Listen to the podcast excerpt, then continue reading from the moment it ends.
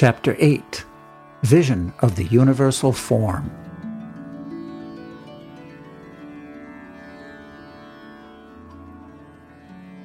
After this incident, Vasudeva asked his family priest, Gargamuni, to visit the place of Nanda Maharaj in order to astrologically calculate the future life of Krishna. Gargamuni was a great saintly sage who underwent many austerities and penances, and was appointed the priest of the Yadu dynasty. When Gargamuni arrived at the home of Nanda Maharaj, Nanda Maharaj was very pleased to see him, and immediately stood up with folded hands and offered his respectful obeisances. He received Gargamuni with the feelings of one who is worshipping God, or the Supreme Personality of Godhead. He offered him a nice sitting place, and when he sat down, Nanda Maharaj offered him a warm reception. Addressing him very politely, he said, My dear Brahmin, your appearance in a householder's place is only to enlighten. We are always engaged in household duties and are forgetting our real duty of self realization. Your coming to our house is to give us some enlightenment about spiritual life. You have no other purpose to visit householders. Actually, a saintly person or Brahmin has no business visiting householders who are always busy in the matter of dollars and cents. If it is asked, why don't the householders go to a saintly person or Brahmin for enlightenment? The answer is that the householders are very poor hearted. Generally, householders think that their engagement in family affairs is their prime duty, and that self realization or enlightenment in spiritual knowledge is secondary. Out of compassion only, saintly persons or Brahmins go to the householders' homes. Nanda Maharaj addressed Gargamuni as one of the great authorities in astrological science. The foretellings of astrological science, such as the occurrence of solar or lunar eclipses, are wonderful calculations, and by this particular science, a person can also understand the future very clearly. Gargamuni was proficient in this knowledge. By this knowledge, one can understand what his previous activities were, and by the result of such activities, one may enjoy or suffer in this life. Nanda Maharaj also addressed Gargamuni as the best of the Brahmins. A Brahmin is one who is expert in the knowledge of the Supreme. Without knowledge of the Supreme Absolute, one cannot be recognized as a Brahmin. The exact word used in this connection is Brahma Vidam, which means those who know the Supreme very well. An expert Brahmin is able to give reformatory facilities to the subcastes namely the Kshatriyas and Vaishyas. The Sudras observe no reformatory performances. The Brahmin is considered to be the spiritual master or priest for the Kshatriya and Vaishya. Nanda Maharaj happened to be a Vaishya, and he accepted Gargamuni as a first class Brahmin. He therefore offered his two foster sons, namely Krishna and Balaram, to him to purify. He agreed that not only these boys, but all human beings just after birth should accept a qualified Brahmin as a spiritual master. Upon this request, Gargamuni replied, Vasudev has sent me to see to the reformatory performances of these boys, especially Krishna's. I am their family priest, and incidentally, it appears to me that Krishna is the son of Devaki. By his astrological calculation, Gargamuni could understand that Krishna was the son of Devaki, but that he was being kept under the care of Nanda Maharaj, which Nanda did not know. Indirectly, he said that Krishna, as well as Balaram, were both sons of Vasudev. Balaram was known as the son of Vasudev because his mother Rohini was present there. But Nanda Maharaj did not know about Krishna. Gargamuni indirectly disclosed the fact that Krishna was the son of Devaki. Gargamuni also warned Nanda Maharaj that if he would perform the reformatory ceremony, then Kamsa, who was naturally very sinful, would understand that Krishna was the son of Devaki and Vasudev. According to astrological calculation, Devaki could not have a female child, although everyone thought that the eighth child of Devaki was female.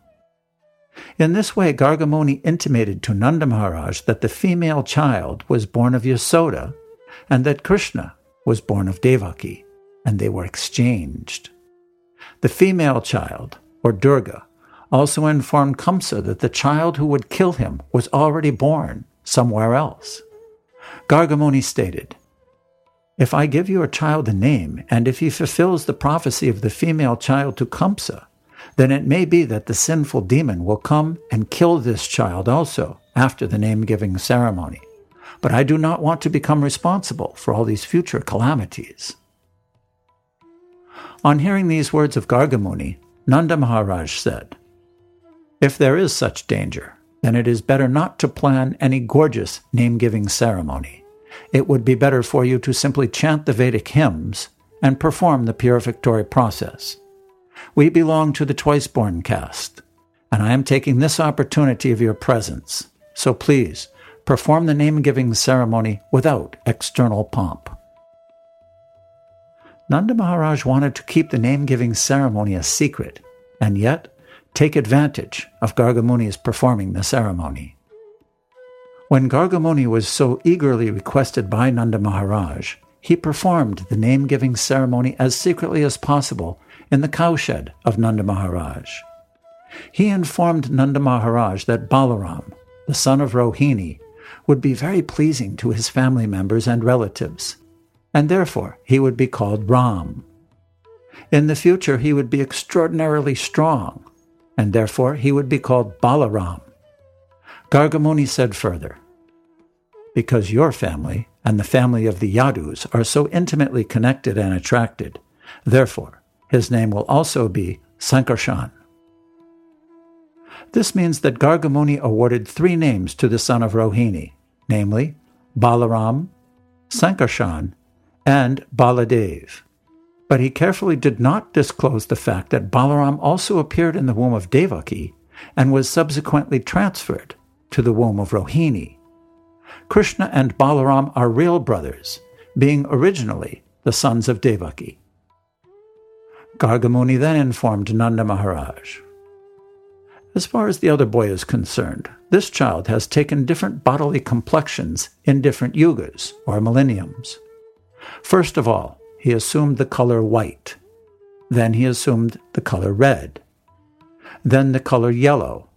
And now he has assumed the color black. Besides that, he was formerly the son of Vasudev. Therefore, his name should be Vasudev as well as Krishna. Some people will call him Krishna, and some will call him Vasudev. But one thing you must know this son has had many, many other names and activities due to his different pastimes. Gargamuni gave Nanda Maharaj a further hint that his son would also be called Giridhari because of his uncommon pastimes of lifting Govardhan Hill. Since he could understand everything, past and future, he said, I know everything about his activities and name, but others do not know. This child will be very pleasing to all the cowherd men and cows. Being very popular in Vrindavan, he will be the cause of all good fortune for you. Because of his presence, you will overcome all kinds of material calamities, despite opposing elements. My dear King of Braj, in his previous births, this child many times protected righteous persons from the hands of rogues and thieves whenever there was political disruption. Your child is so powerful that anyone who will become a devotee of your boy will never be troubled by enemies. Just as demigods are always protected by Lord Vishnu, so the devotees of your child will always be protected by Narayan, the Supreme Personality of Godhead. This child will grow in power, beauty, opulence, in everything on the level of Narayan, the Supreme Personality of Godhead. Therefore, I would advise that you protect him very carefully so that he may grow without disturbance. Gargamuni further informed Nanda Maharaj that because he was a great devotee of Narayan, Lord Narayan gave him a son who is equal to him. At the same time, he indicated your son will be disturbed by so many demons, so be careful and protect him. In this way, Gargamuni convinced Nanda Maharaj that Narayan himself had become his son. In various ways, he described the transcendental qualities of his son. After giving this information, Gargamuni returned to his home. Nanda Maharaj began to think of himself as the most fortunate person, and he was very satisfied to be benedicted in this way.